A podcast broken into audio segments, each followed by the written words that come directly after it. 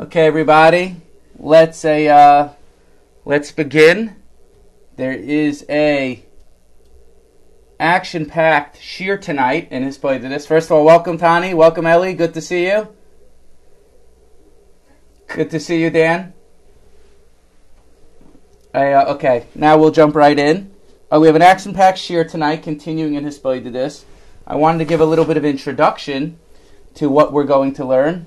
Hey, Benjamin and a uh, also we'll jump right in. It's a little bit more of a technical piece. You know how Likutei Moharan has these really technical pieces. So this is one of them, but it shouldn't be highly difficult. And if we don't finish it this week, we'll finish it next week. It's a shame to rush through it, but also I want to I want to get cracking. In fact, I was thinking there's so much there's so much to talk about in this book. There's actually an entire Breslov Sefer called the Shtapchas HaNefesh, which is a full Sefer, as you see over here. And it's all the pieces in Likutei Moharan and Kisvei Breslov that speak about personal prayer. It was originally translated by Aryeh Kaplan, Outpouring of the Soul, but so there's there's certainly what to talk about. Also, I wanted to begin tonight with a little bit about Rabbi Nachman's life because uh, today was Rosh Chodesh Nissan, Rabbi Nachman's birthday, and it's only fitting to talk about the tzaddik on his birthday. So I wanted to begin a little bit with some of the things about himself and how wor- how hard he worked in the area of tefillah and hisbodedus. So I'm going to be reading uh, the shiurs for those of you that are new. This shiur is supposed to be an inside shiur, so I'm going to do some reading inside, and then we're going to go to the Likutei Moharan. So I'm reading here from Shivchei Haran. Uh, in the first part of Shivchei Haran, it talks about Rabbi Nachman's early childhood. So I'm reading letter Yud Aleph. V'kama pamim haya medaber lifnei Hashem divrei tchinus ubekashas melibo. And there were so many times that he spoke to Hashem words and requests from his heart. And it appeared through his words amazing reasoning and excuses and amazing prayers. And he saw that it was very good.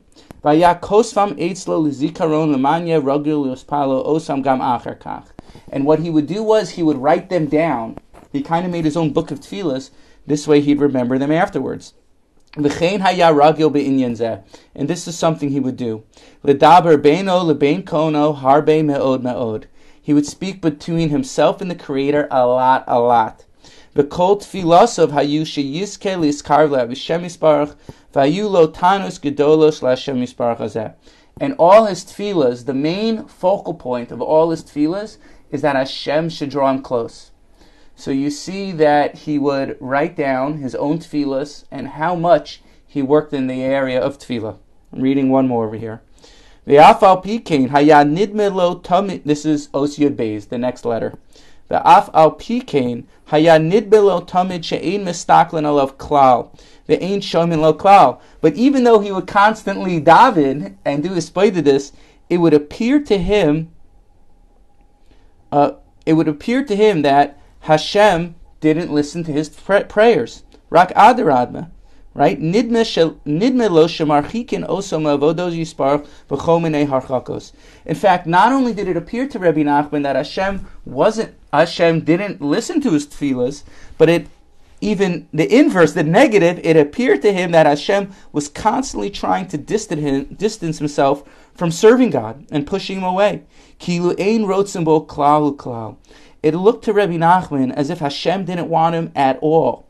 Because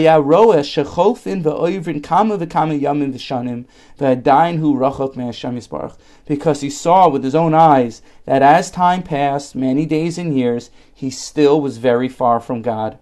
And he felt that he did not come close at all. Right? This is a wild thing, right? He's saying that Rabbi Nachman, who died in his late 30s, was saying that he would try so much, he'd feel not only did Hashem not listen to him, but Hashem would push him away, and that after all his tefillahs, and we've learned about his early childhood uh, prior to this as well, he still felt God pushed him away. Al nidme be'enav sha'in the al came nidmish be'ein of she'ein shomen dvar of klal, be'ein of klal. And he felt what we all feel is that Hashem does not listen to the tefillas, and therefore there's no point in davening. Rak adarab. Marchikin also Marchikin also b'chol minei herschrakos ba'avodaso yisparach. Afal pikein hayam mechazik atzmo me'od me'od v'lo aniach el makomo. And it looked that Hashem was not only not listening to him, but Hashem was pushing him away. But yet, nevertheless, he stood his ground and he constantly, constantly tried, uh, and he wouldn't leave his ground. And there's so many times where in his mind he wanted to give up. Right? That's something we learned about in Nekudas Tovas about how all the falling happens in your mind's eye.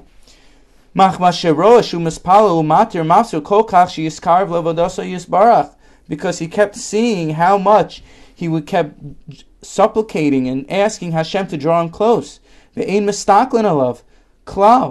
And Hashem wasn't listening to him and looking towards him at all. But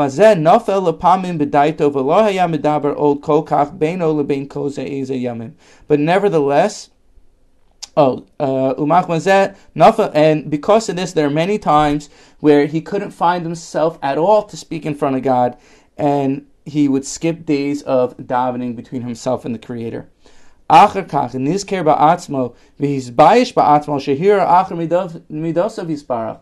afterwards, he was he was he would he would remember he'd be embarrassed that how can I go against the way of God and be meharher on his midos.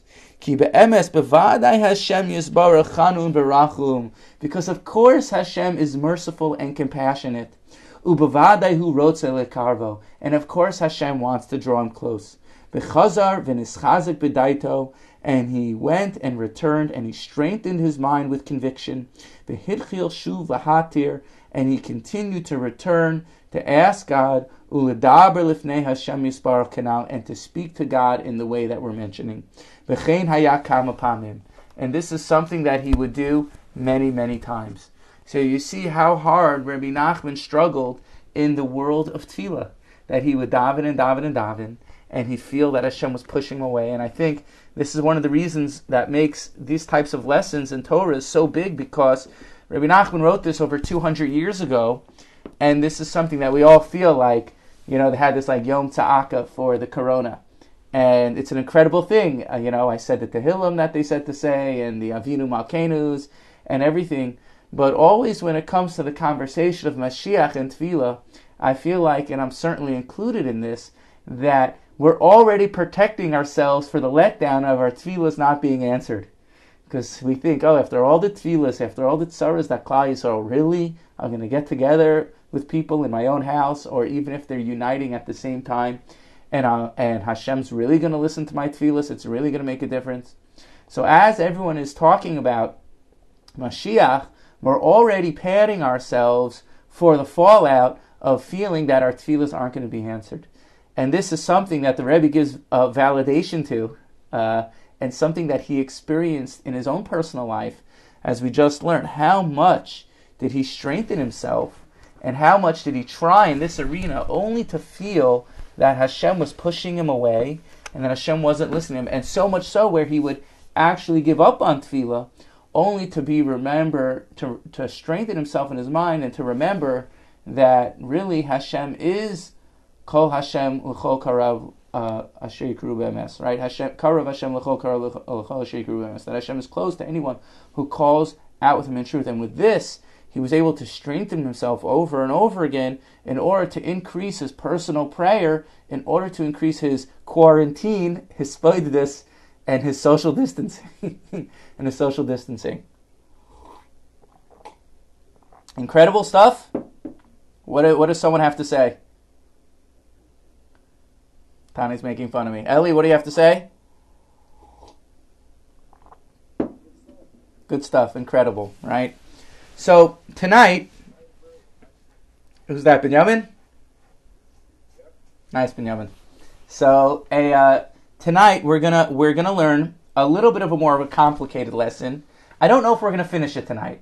We might just get through the first half that seemingly doesn't have to do with his, hisbodedus, but it sets the stage for the part that follows. I don't really want to rush through it like crazy, but it would be nice if we could finish it. But I don't know. So we'll give it a shot, and if not, we'll definitely finish it next next week. We're gonna do in Likutei Moharan, Torah Nun Beis, lesson fifty-two. Uh, uh, our mom, are are you throwing up your hands that you wanna? You're looking for a text? Is that what's going on? No, because I could WhatsApp it. I could put it on the what? If someone could post it on the WhatsApp group, Tani, you could take a picture. Lesson fifty-two. It's called Haneor Balayla. Nun Beis.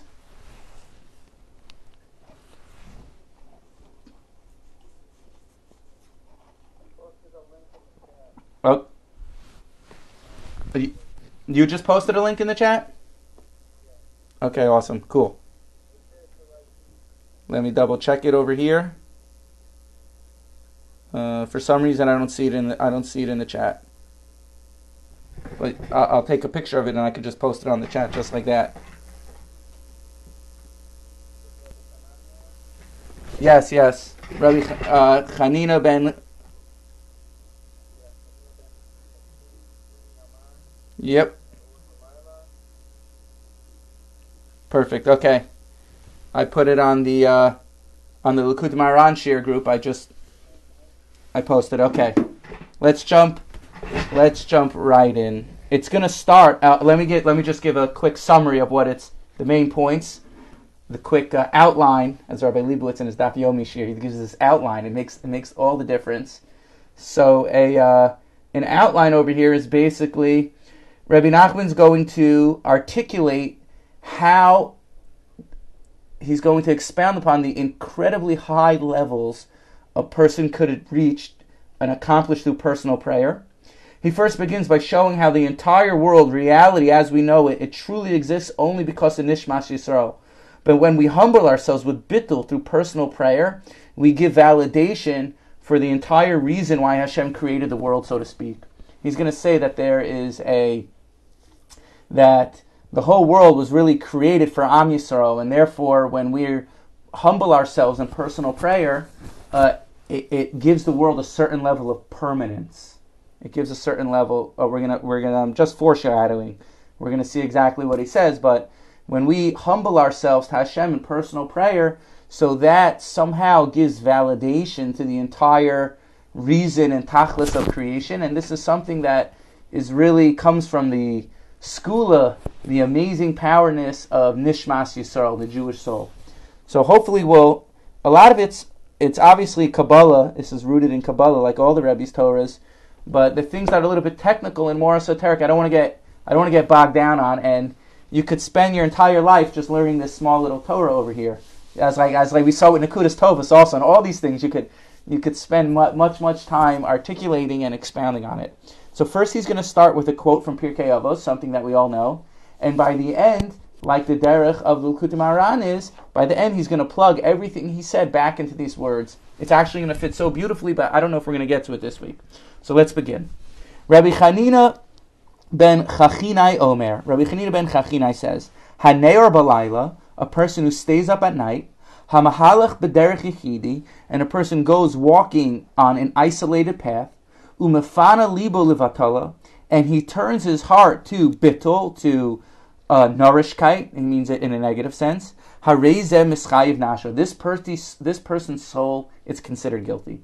So what the Mishnah depicts is an insane person who's up all night, stammering, and that's actually the Pashup shot of the Mishnah, stammering, walking at night uh, by themselves, and they're just being mavata their time, so they are, what he says, mechayiv nafsho, their souls are considered guilty. Now let's put this on the back burner, and then we're going to come back to it. In the end, he's gonna he's gonna flip this on its head. It's incredible. It's awesome. Okay. Kiyesh api. Now we're jumping in. Kiyesh api korsim sha'imrim sha'olam hu mechuyev mitzias. There are there are apikorsim. Hold on. Okay, there are apikorsim. There are heretics that say the world is mechuyev mitzias. The world is uh, a necessary reality, which means I'm just going to explain this term because it's going to come up a lot. That mechuyev mitzias means it's actually a uh, what Aristotle would call is the first. What Aristotle would call is the first cause, which means it's mechuyev. It's mechuyev. It has to be mitzias in existence. That the world always was, the world always will be. Matter created itself. There was. This is in direct contrast to uh, creation ex nihilo, yesh me'ayin. That we we know the Torah opens up right? Bereshis bara elokiv It's no sophistications, no complications. It just says right away there was a creation yesh ayin. Hashem created something from nothing. The world was ayin, and Hashem created yesh ayin. So we know there was a uh, existing point. There was a point when matter started. So what we're going to see that's going to be called efshari matzias. That it's it's a contingent reality, not a not a uh, necessary necessary reality. These terms will come clear as we learn, and these ideas are going to come clear as we learn. So, so again, we have mechuyev mitzias, which basically means that the world always was in existence, right?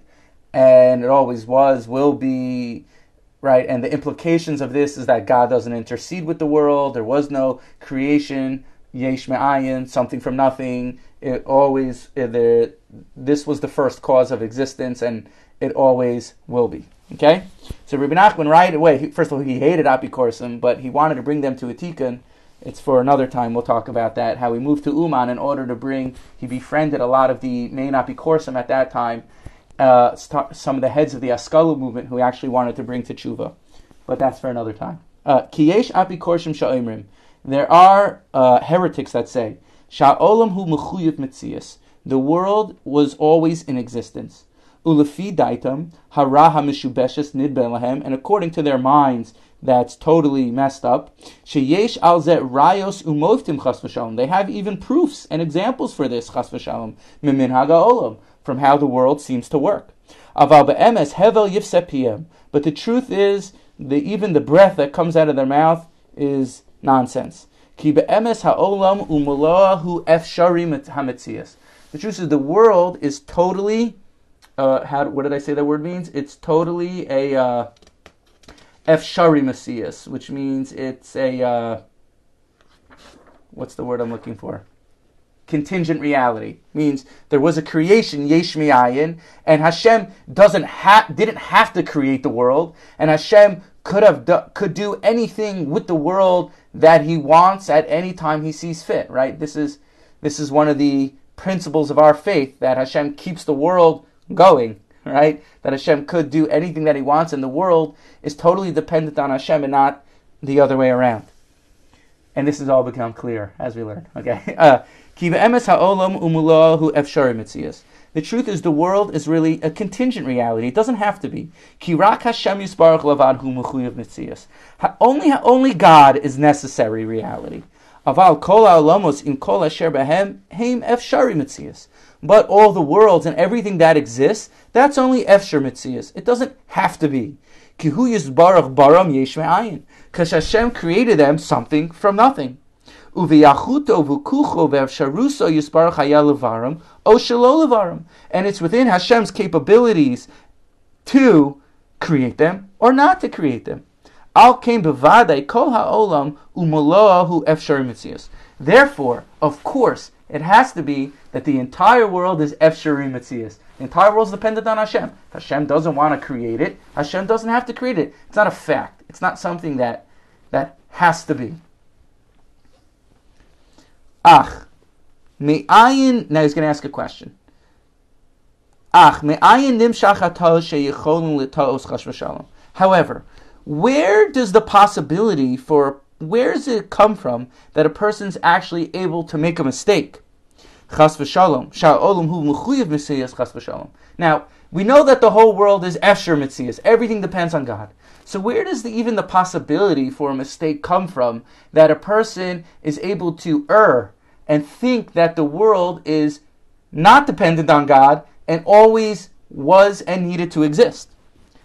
Yeah, you should know right? This is this is a this is an important point here because Rabbi Nachman is going to introduce that, introduce that all elements and things in this world actually get elevated in a way.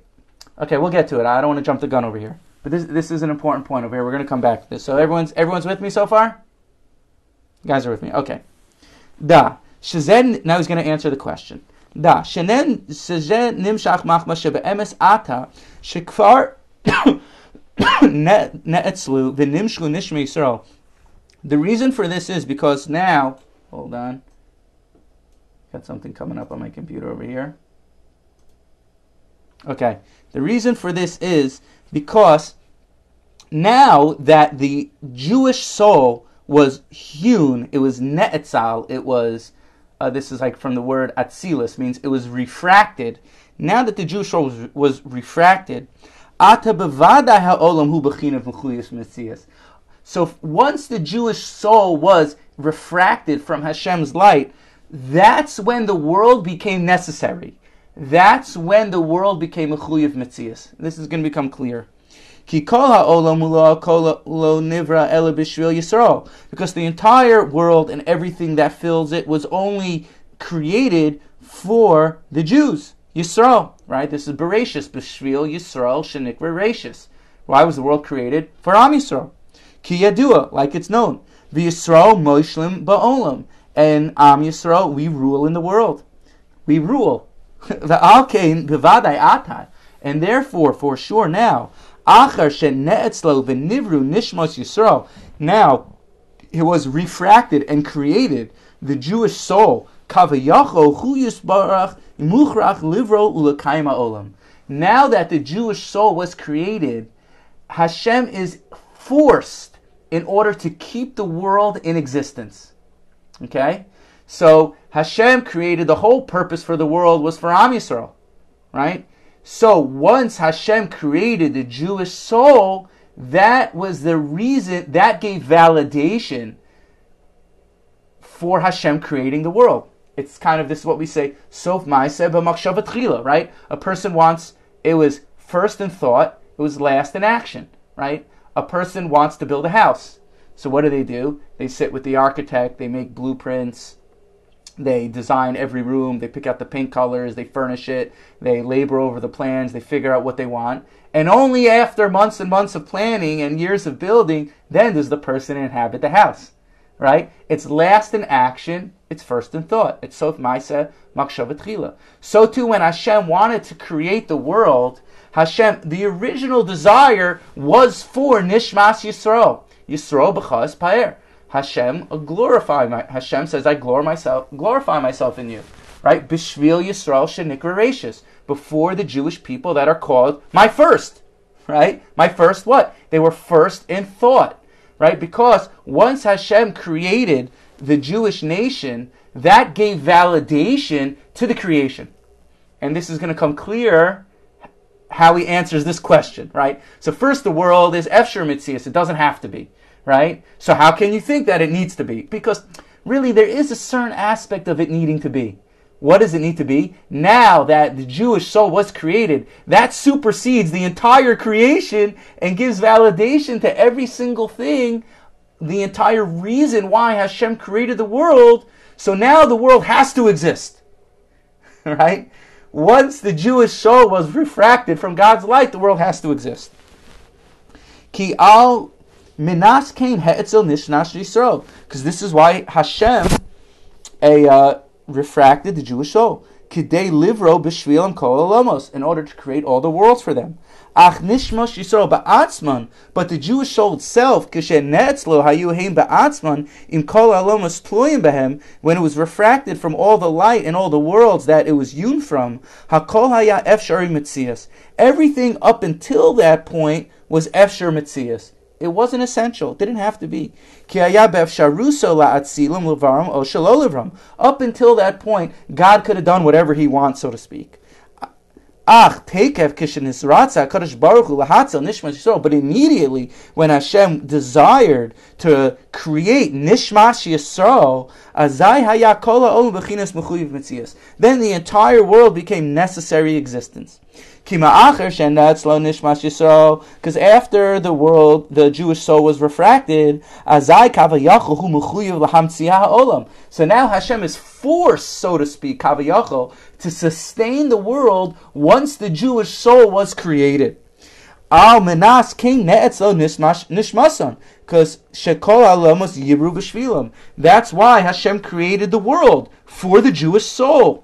That all the worlds, the entire physical world and spiritual edifices, mind you, were created for the Jewish soul. Yimshul bakol. That the Jews should rule over it. V'havin hativ. And understand this well.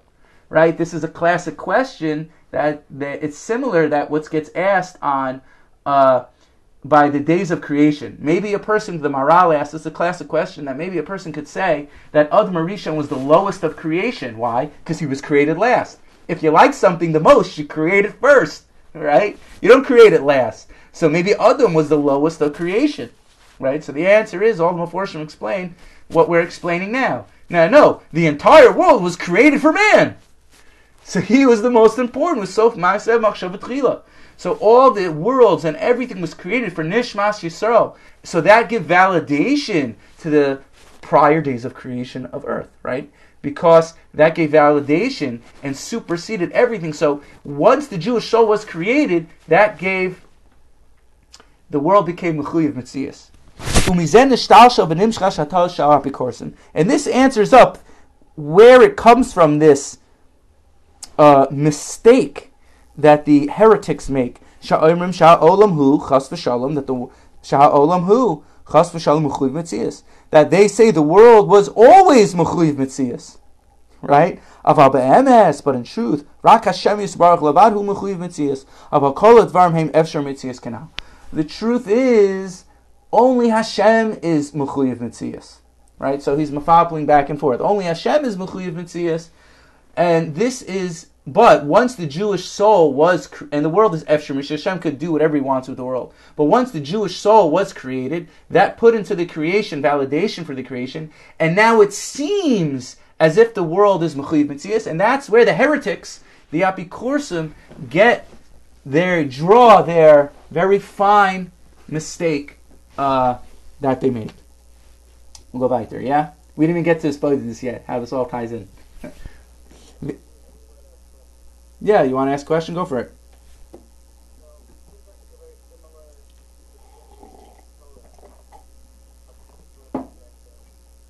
Yes, it's exact. Yeah.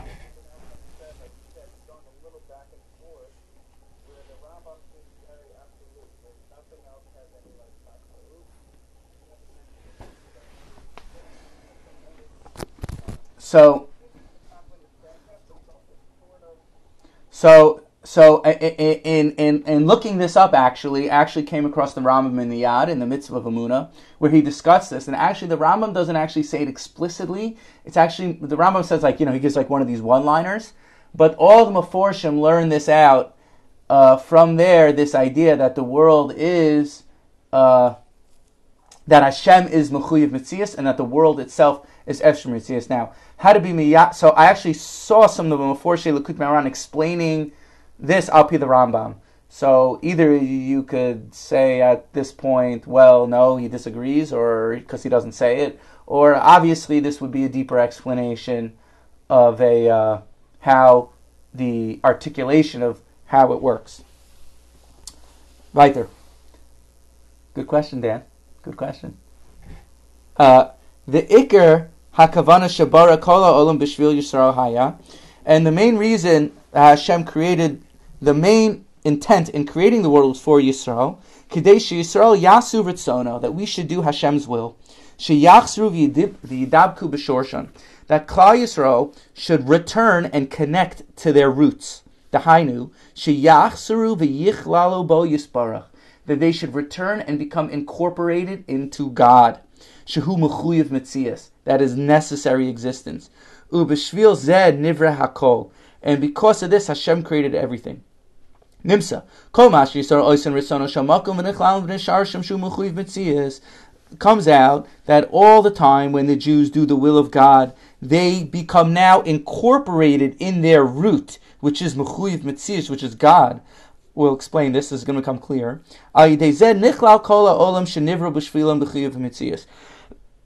through this, it supersede it through through Klal Yisrael. absorbing themselves into God, the entire world now gets absorbed into God, and the world itself becomes, in a certain aspect, chiyuv mitzias becomes necessary, which means, as we're saying, the Jewish soul, which was the purpose and pinnacle of creation, it superseded everything, and therefore, when they do the ratzon of God, which is what God wants, it elevates and brings up and gives validation that the entire world becomes bato, so to speak, to Hashem.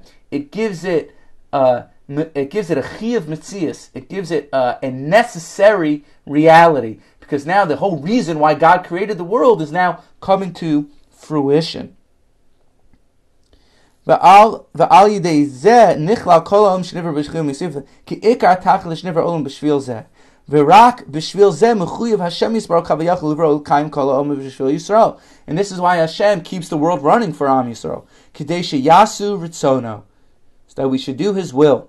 Ve'al kain, and therefore, as daika kisha oisin ritzono v'nichla al b'chinas mechuyiv mitzias kanal, ki kol ma she oisin ritzono yoserim nichlam v'yoserim kol alamos t'tzulim ben b'chiv mitzias, and therefore, specifically, the more we do God's will, the world becomes more necessary,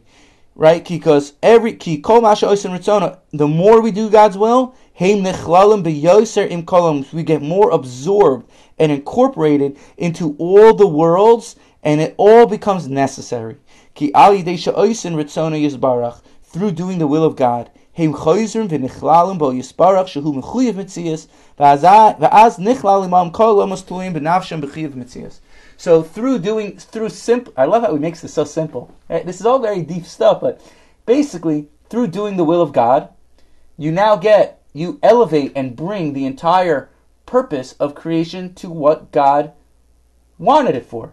So, because you're bringing out the purpose and the tachlis of creation, which is to do the will of God, to simply do the ratzon, it seems easier said than done, but to simply, simply do the ratzon, so now the entire world has uh, an essential reason for being, right? It gives again. So if Ma'aseh Machshatzila gives purpose to everything. What? I didn't hear. Say that again. What do you mean?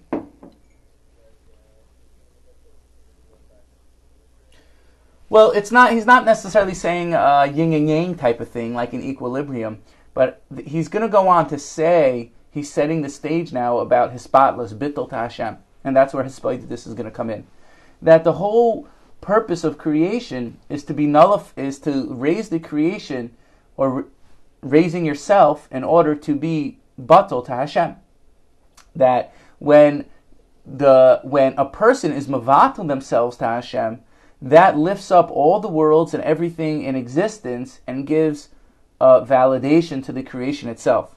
Right? So it's not necessarily like a yin and yang type of thing, but it's more of a a hispatlus, a, a humility, a nullification type of thing that the world, but but we're learning also that how the Nishmas Yisrael, the Jewish person, has the ability to do that. So I kind of thinking, I, I kind of think of like some sort of like vortex where everything gets like absorbed back into itself.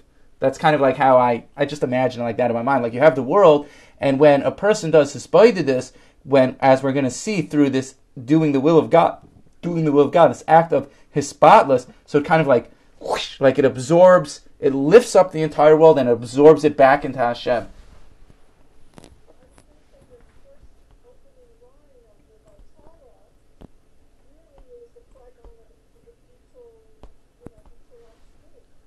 Yes. We're, we're going to see how. Yes, continue. Haneir balayla hamahalach b'derech yichidi.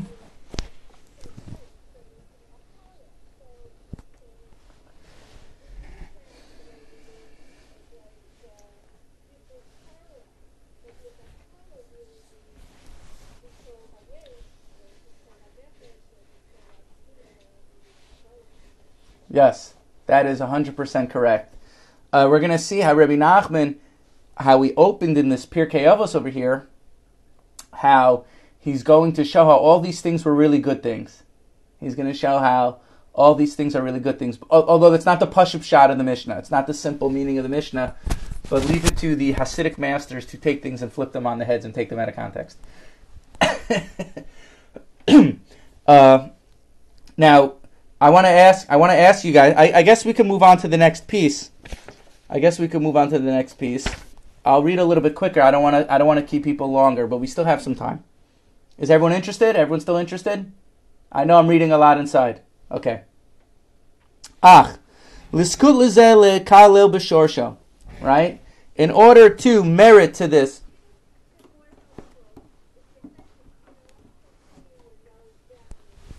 Okay. How, what, what? Okay. I'll try like this. Ah, now, now you can only do the zaver. Okay. okay. ah, uh, okay, hold on. Is the volume okay? You can hear me okay on the volume? Okay. Ah, ah, liskus lizel liskalo b'shorsho. However, to merit, to be incorporated in the root, means the root of creation. Dahainu lachzor leukalo ba'achdash in order to return and be incorporated into the oneness of God. Shehu mechuyev mitzias, who's necessary. Ze efshar liskut kim al yidei bittel. The only way to do this is through bittel. Sheyevatel atzma legamri. You completely mevatel yourself. Ad sheyet nichlal ba'achduso yisbarach. Until you get totally incorporated into the oneness of God. The and it's impossible. Okay? Here's a kicker. Very strong words.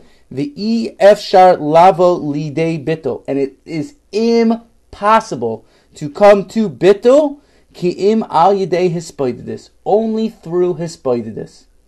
He doesn't say anything else. Now, it's important what he doesn't say over here. He doesn't say learning Torah, which is good. You should learn. He doesn't say davening with a minion, which is good. We should all hope for that day we can down with a minion. He doesn't say dancing in the street like an anach, even though that might be fun. Right? He says the only way to tr- come to true humility, to true bittul, is through personal prayer. Is through hisbodedus. Right? All the avos, Avram Tikkun Shachris, Yitzchak Tikkun Mincha, Yaakov Tikkun Mariv. Right? They all were shepherds. Seven shepherds. They were involved in his this all day long.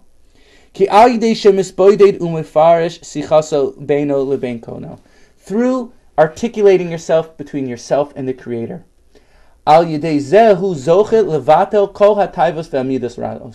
Through this, you're able to merit in order to nullify all your your desires and your bad traits.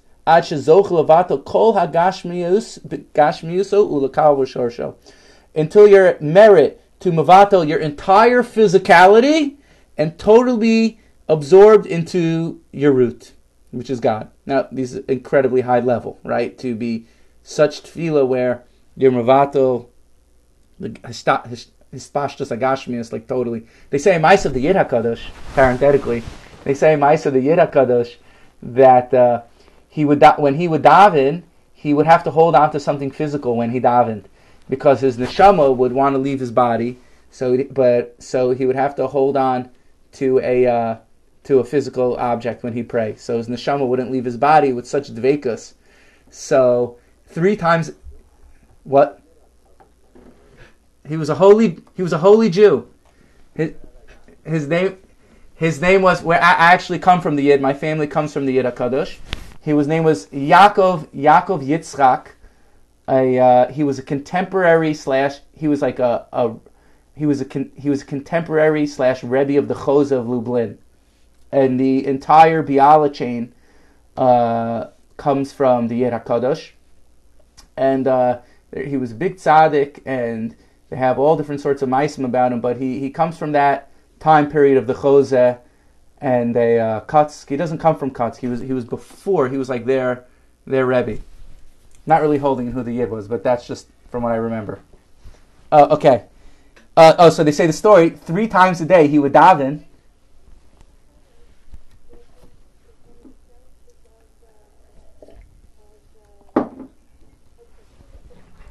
Polish yeah.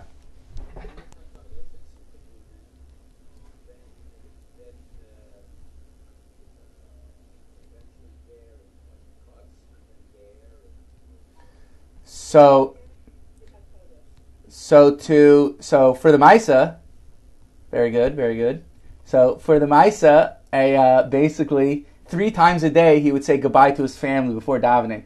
He used to say, "Shmuley," I'm just making up names. I don't know. He goes, "Shmuley, if I did, if I don't make it, please take care of Sarah. Please take care of the kids.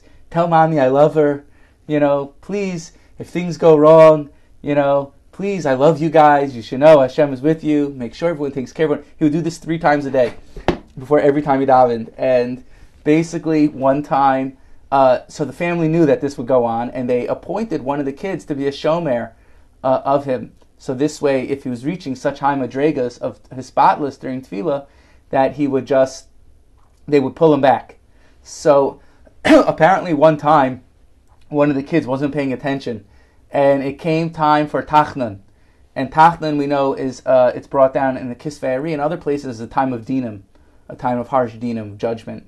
And they say one time that it came to Tachanun and the kid like had left the room for a minute and they heard a thud on the floor, like thud, and that was it, and he left because he had such a stop his uh, he had such a uh, agashmius, he had such you know leaving this world from his high levels of tefillah that no one was watching him. He came tachanun. He's like, woohoo, party! And his neshama was just nichlal into Hashem Yisbarach at that point, and he left this world.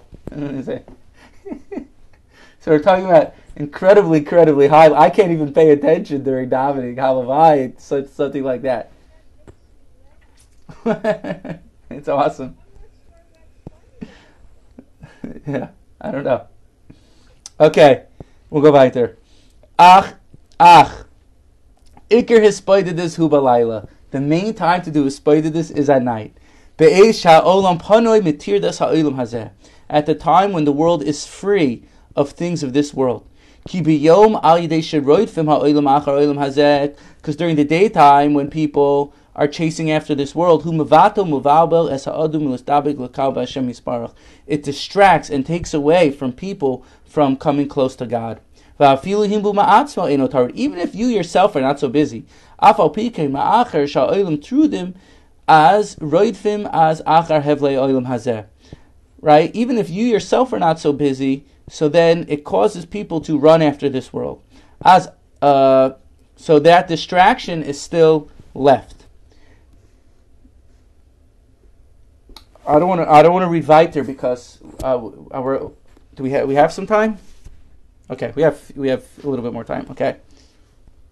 Uh, vigam, vigam. So basically, during the daytime, and I find this with myself also. Like when I try to display this during the day, even if you yourself are not so busy, there's so many distractions. I, I like like there's this energy in the world, like this busy energy that's like out and about in the world, you know, and you do it during the day it becomes very easily distracted. Even if you yourself are not busy, there's like this distraction energy in the world that makes a person very uh, hard to connect. So he says, you go at night, even if you go back to the same location, the same place, there's something about the nighttime where the energy settles and the world settles in a certain way, which also makes it easier to talk to God. And you also need to do hisbodedus in a singular place. You need to go out of town to a single path. Now I heard Rabbi Rosenfeld's Zatzal say on a tape, don't go where the Meshuggahs are, you know? Like you go to one of these secluded places. One time I was actually doing Hespedah this in the Yar Yerushalayim in the middle of the night.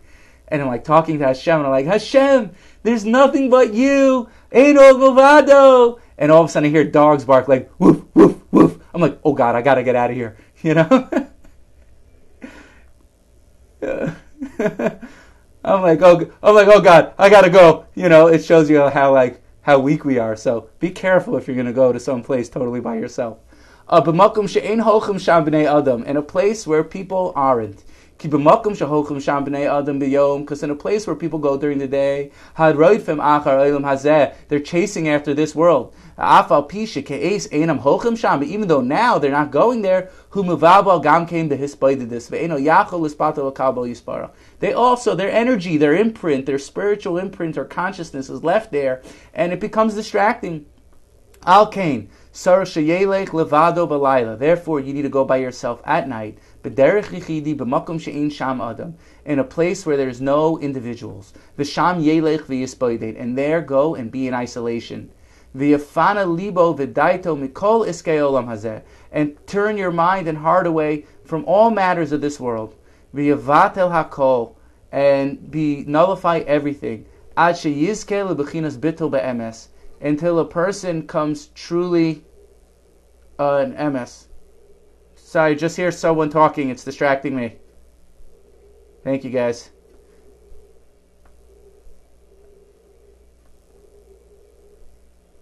Okay, Hainu. Hold on, let me see if I can do something here. Okay, that's better. Hainu. In the beginning, you should go and increase your tefillah and this at night, by yourself, until you merit to mivatel whatever thing that you're working on. The hainu levatel mida zos that you're able to be mivatel a certain trait or desire. And afterwards increase more. Until you nullify and fix another desire. And you should accustom yourself to do this a long time in this. Bisman hanal ubamakum hanal in the time and in the place, like we said. Until you're bittel everything. And after you do that, there's still going to be a little bit of remnant in you left. So, then go after that. After you revatel everything and everything and you try, there's still going to be a little bit of left. Until nothing exists of you at all. Reb Noson uh, parenthetically adds, he says, what's that little bit that's always going to be left? He says it's gaiva. It's arrogance, haughtiness, thinking that you know better. Right? Incredible. Perish. Yeah. But I want to get through the piece. I don't want to keep people so much longer. How about Dan? Save it for the end, and then people will be able to exit if they want to. Yeah. Okay. Perish. It could be after you muvato everything, you still have a little bit that remains. Oh vegasus that you didn't get rid of all your haughtiness. Because you still consider yourself something.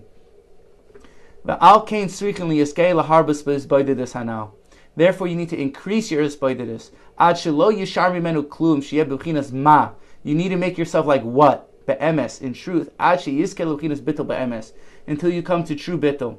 Like they say in Maisa the Satmarov, that a uh, one time he was there was a guy next to him going on copying al going ah oh, mishkotz. What? so he said, if you listen to the Maisa, you'll hear. There's a guy next. There's a guy next to him who was saying, "Avisi chasasi pashasi amshaygid samushkot samurumish shamiris samuret." And the Satmarov's overhearing him and goes, "You? You're talking right. Of course you are." And the guy goes, "Me?" Meaning, after you're mavatal everything, you still thinking yourself as something. You know? Me? What? What? You know? You're still thinking yourself as something. Therefore, when you're truly nullify yourself, you become rooted in God who's necessary. Therefore, the whole world gets uplifted and elevated and absorbed into its root, which is God, which is necessary because everything is totally in that. Now, can I read for one more minute just to finish the piece, or, or am I losing people? Okay. The ata tira play plus. Okay. And now, and now look at these amazing things. How everything was hinted in the Mishnah. Be'er Hativ, explain this well. The Zehu, and this is what it means. Haneor balayla, a person stays up at night, kipshuto, like it's saying. Dahainu, shehu ne'ar balayla umisboided umifarish sichaso beino l'bein kono. A person stays up at night and does his this and articulates himself between himself and the Creator. Yichidi, and a person goes on the isolated path. Hainu like we're saying. Daika. He specifically goes out on an isolated path. B'makom she'ein b'nei adam holchim sham kenal, in a place where people don't walk. Ki azhu shlemus behisbaididus. Because this is the main faculty of hisbodedus. Balayla ubederich daika. At night and by yourself specifically. Canal, as aforementioned. Ki az daika yechon lavo lebechinas bittel. Because then specifically you could come to the aspect of bittel canal. V'zeh, v'zehu, and this is what it says next in the Mishnah. Umefana libu levatala. You have to turn your heart to livatala. Dahainu shima, pana libo mekol iskay olamazeh. Turn your heart away from all matters of this world. Livatala, to nullify it. Kidei lisko lebechinas bitol canal. That we should merit to this bitol. Va'az zoiche, and therefore you'll merit sheyuchlal nafsho b'mechuyev mitzias canal. And your soul will be absorbed into the necessary creation. Va'zai nichlal kola omas im nafsho mechuyev mitzias canal. V'zehu. And then your soul will be rooted back in God, and this is that your soul will be mischayev. That the entire world will now become mechuyev mitzias, will become necessary existence. Ki Through personal prayer, you were merited to self nullification, to only do the will of God until your soul became absorbed into the mechuyev mitzias.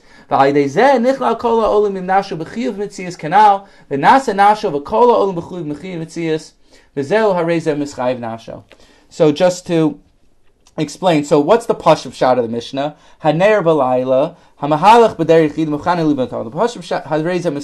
pashup we said is a person it walks around at night like a meshugana, and they walk by themselves, they put themselves in danger, and they mavatal everything in their heart, hareza mechayiv nafsho, they're guilty. Now Rabbi Nachman comes and explains, no, no, no, haneur balayla, a person stays up at night, and they do spider this, and they talk to God, umahalach and they go to an isolated place where people aren't found, umafana libo livatala, and they turn their heart to bito, hareza mischayiv nasho. Now they incorporate their soul to now become chuyav mitzias, that it should raise up and incorporate and give validation to the entire creation.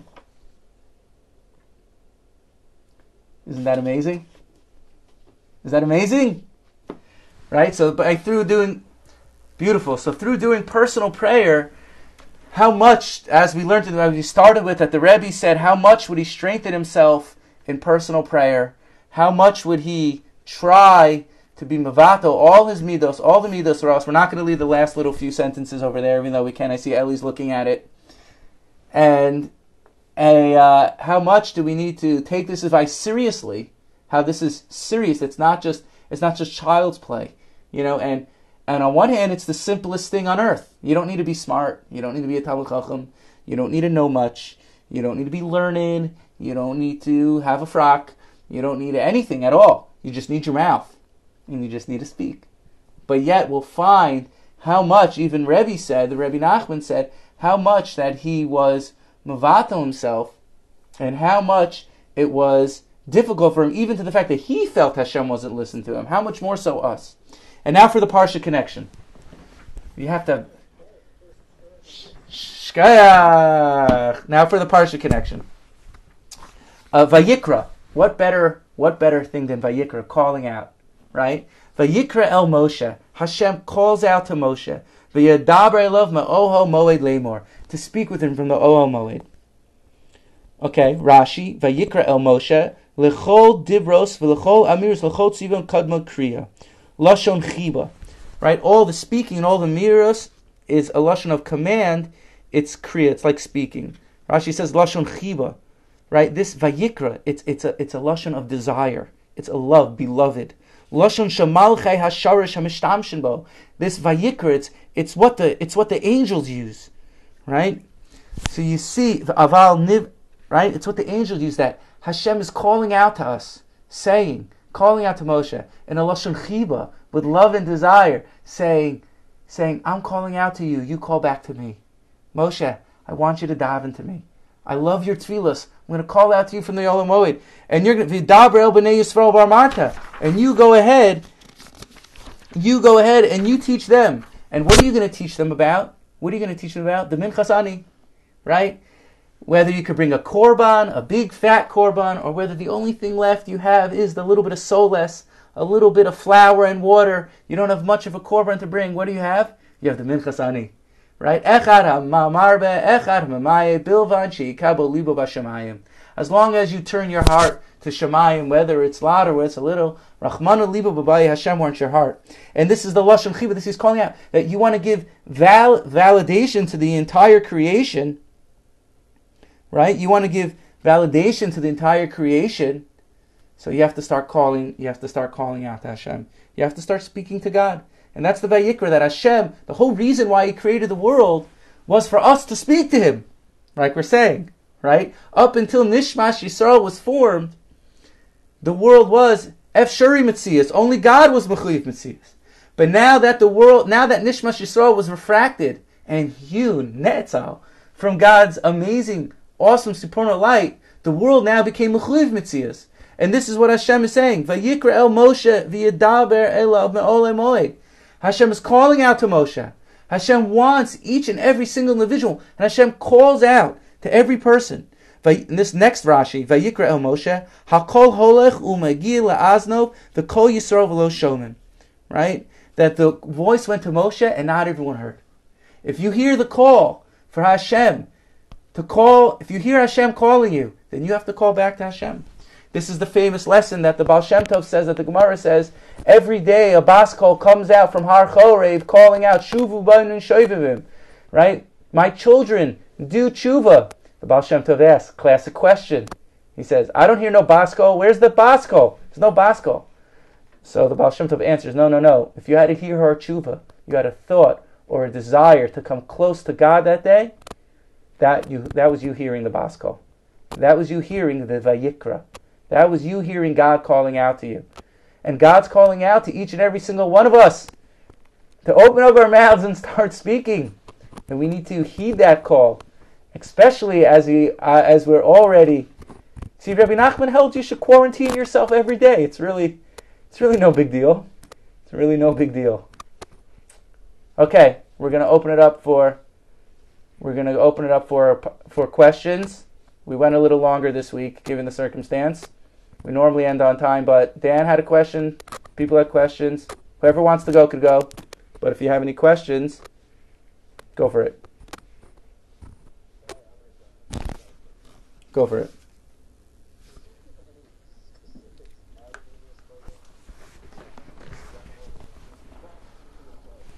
Okay. Okay, so I'm just repeating the question over here for the audio listeners, and I'm recording this on audio. Is there any specific? Does he? Does Rabbi Nachman give specific advice on how to do it? Correct, Benjamin? Okay, so this is a very very big topic. How to do it? Last week we were learning that just to sit there and talk to God. So on one hand, and and to go, and tonight we learned to go to a specific place or have a room in isolation at night and go there by yourself and talk to God. Uh, you know, if you have a backyard or if you have a room in your house, all those things help.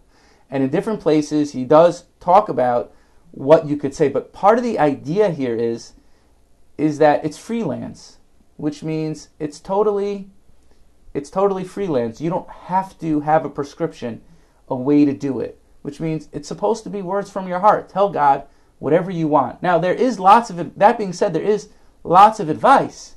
There's lots of like I call tips and tricks, hisbodedus hacks, right? But I don't want to take away from the simplicity of it because we're all looking for how to, you know, and this is about a personal relationship with God. And there's no how to. And your personal relationship with God is going to change from moment to moment. So, whatever you feel like telling God on your mind, that's what you should do. It means there's no wrong starting place. You shouldn't feel that you're doing it wrong. Even last week we learned, even if you sit there silently, you have nothing to say, the very fact you prepared yourself to talk to God is considered okay, is considered a good thing. So I don't want to be very prescriptive over here. You know, I know some people like to be prescriptive, do this 10 minutes, do that 10 minutes and and that's good if it helps you, you know, if you want to make a list. Some people I know like making a list, you know, write down the things that they want to daven about to focus their attention. Some people like doing 10 minutes thank you and 10 minutes asking for this and 10 minutes of this. You know, there there there are there is advice around it, but I'm reluctant to give advice. The only because I, it should be personal. It should be something that you find yourself in. The only advice that I mean, I could give advice on it, but one strong piece of advice that I would give very strongly is that certainly anytime you speak to God is a good thing, right? Anytime. But if you do it every day consistently, it becomes more of a discipline. Do you know what I'm saying? It becomes more of an experience than one time now. If you go to your backyard right now and you speak to God for a half hour, that's incredible, you know? But if you do it as if you take it on as a discipline, you do five like lifting weights. You don't lift 100 pounds all at once, you know. And for a lot of people, it's awkward. And I was thinking actually about last week what Tani said, which she said a major point uh, that people it's hard for people to feel vulnerable at the same time, you know, because here you're you're you're exposing yourself. No phone, no sefer, no Gemara, no Daf Yomi, nothing, you know. So you're exposing yourself and you're feeling very vulnerable in that way. But I think I think that's that's part of it, you know, like that's part of the experience of making yourself vulnerable in front of God and telling God what's really going on. And even if you have nothing to say, you know, a friend of mine told me, I'll mention his name, Yoli Klein, lives in Eretz Yisrael, great person. Yoli used to say, sometimes I just tell God a Dvar Torah. I thought of a Dvar Torah, I tell God a Dvar Torah. Or say, hi God, it's, uh, me personally, I'll say, hello, it's me, Shaya again. I hope you remember about me. Uh, I'm still here. I'm trying, you know. I don't have much to say today, but I'm trying my hardest. Please open me up, give me words to say. And they, I thought of a nice idea, or I don't feel like I'm speaking to anyone or anything, or I auto, I automatically feel like I have to do so many things that are. I'll literally say these things. Anything, I'll automatically feel that I have to do so many important things right now, and help me see that none of these are important and just give me the ability to sit here for five minutes you know it's and then i'll speak out just what i'm thinking you know like uh, like hashem isn't that amazing how when i sit down to speak to you for five minutes i find myself with either no time to do it or i find myself really antsy or really uh, feeling the need to walk around you know or hashem please isn't that ridiculous i do believe everything happens from you but for some reason I find it very hard to talk to you because my patience runs out. And I know even after my time is up, I'm going to look at my cell phone for 10 minutes, which is longer than I've been speaking to you today. But at least let the time pass and let me have something to say. And that just shows you how far I am. But please, Hashem, draw me close to you. Help me see that you really are important. And help me see that I do have the ability to sit and talk to you. Because I do want a real relationship with you, despite the fact after I stop talking to you, I'm going to be looking at YouTube videos for quite some time. Right? So I, am a little bit embarrassed to open myself up, but really that's what I say, you know, because that's what it is. It's freelancing. Sometimes it could be a random stream of consciousness, sometimes it could just be what's on your mind at that very moment, which means there's no wrong way. And you shouldn't think that you're doing it wrong. You know, if you want to take the first few minutes to relax and unwind, that's good. It's always good to relax and unwind. It doesn't have to be like so forceful and pushing. You know, it doesn't have to be that way. You know, it can be very relaxed. And as you get thoughts, you could just sit, share them with Hashem, and it's between you, yourself, and the Creator. You know, you could talk to yourself, and you're not a man. That that's exactly what the Rebbe is saying, right?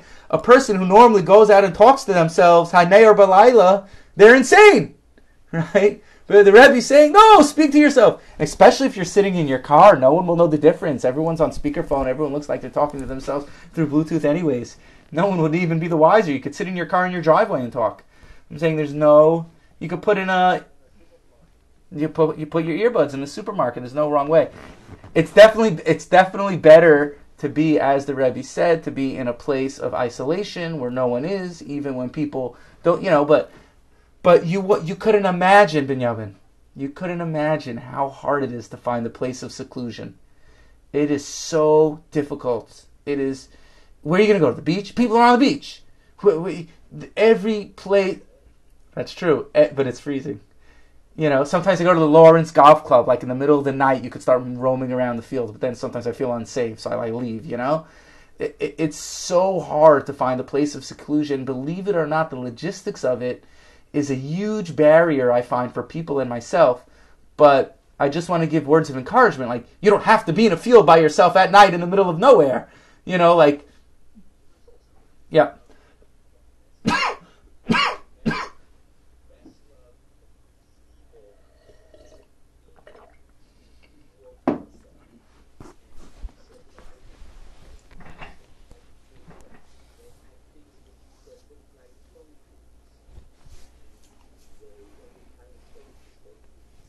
Hisbodedus. See? They had confession. They had confession, Lahavdil. A, uh, for those of you on the audio recording, uh, someone said that uh, in the shuls in Breslov shuls in pre-World War, they used to have booths there in the beginning in every in every shul that people would go in and just talk to Hashem. Uh, any more questions, anyone?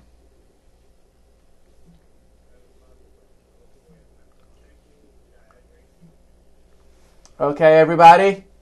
We'll see you next week. Stay safe, stay strong. Try it out, give it a chance. Good job, everyone.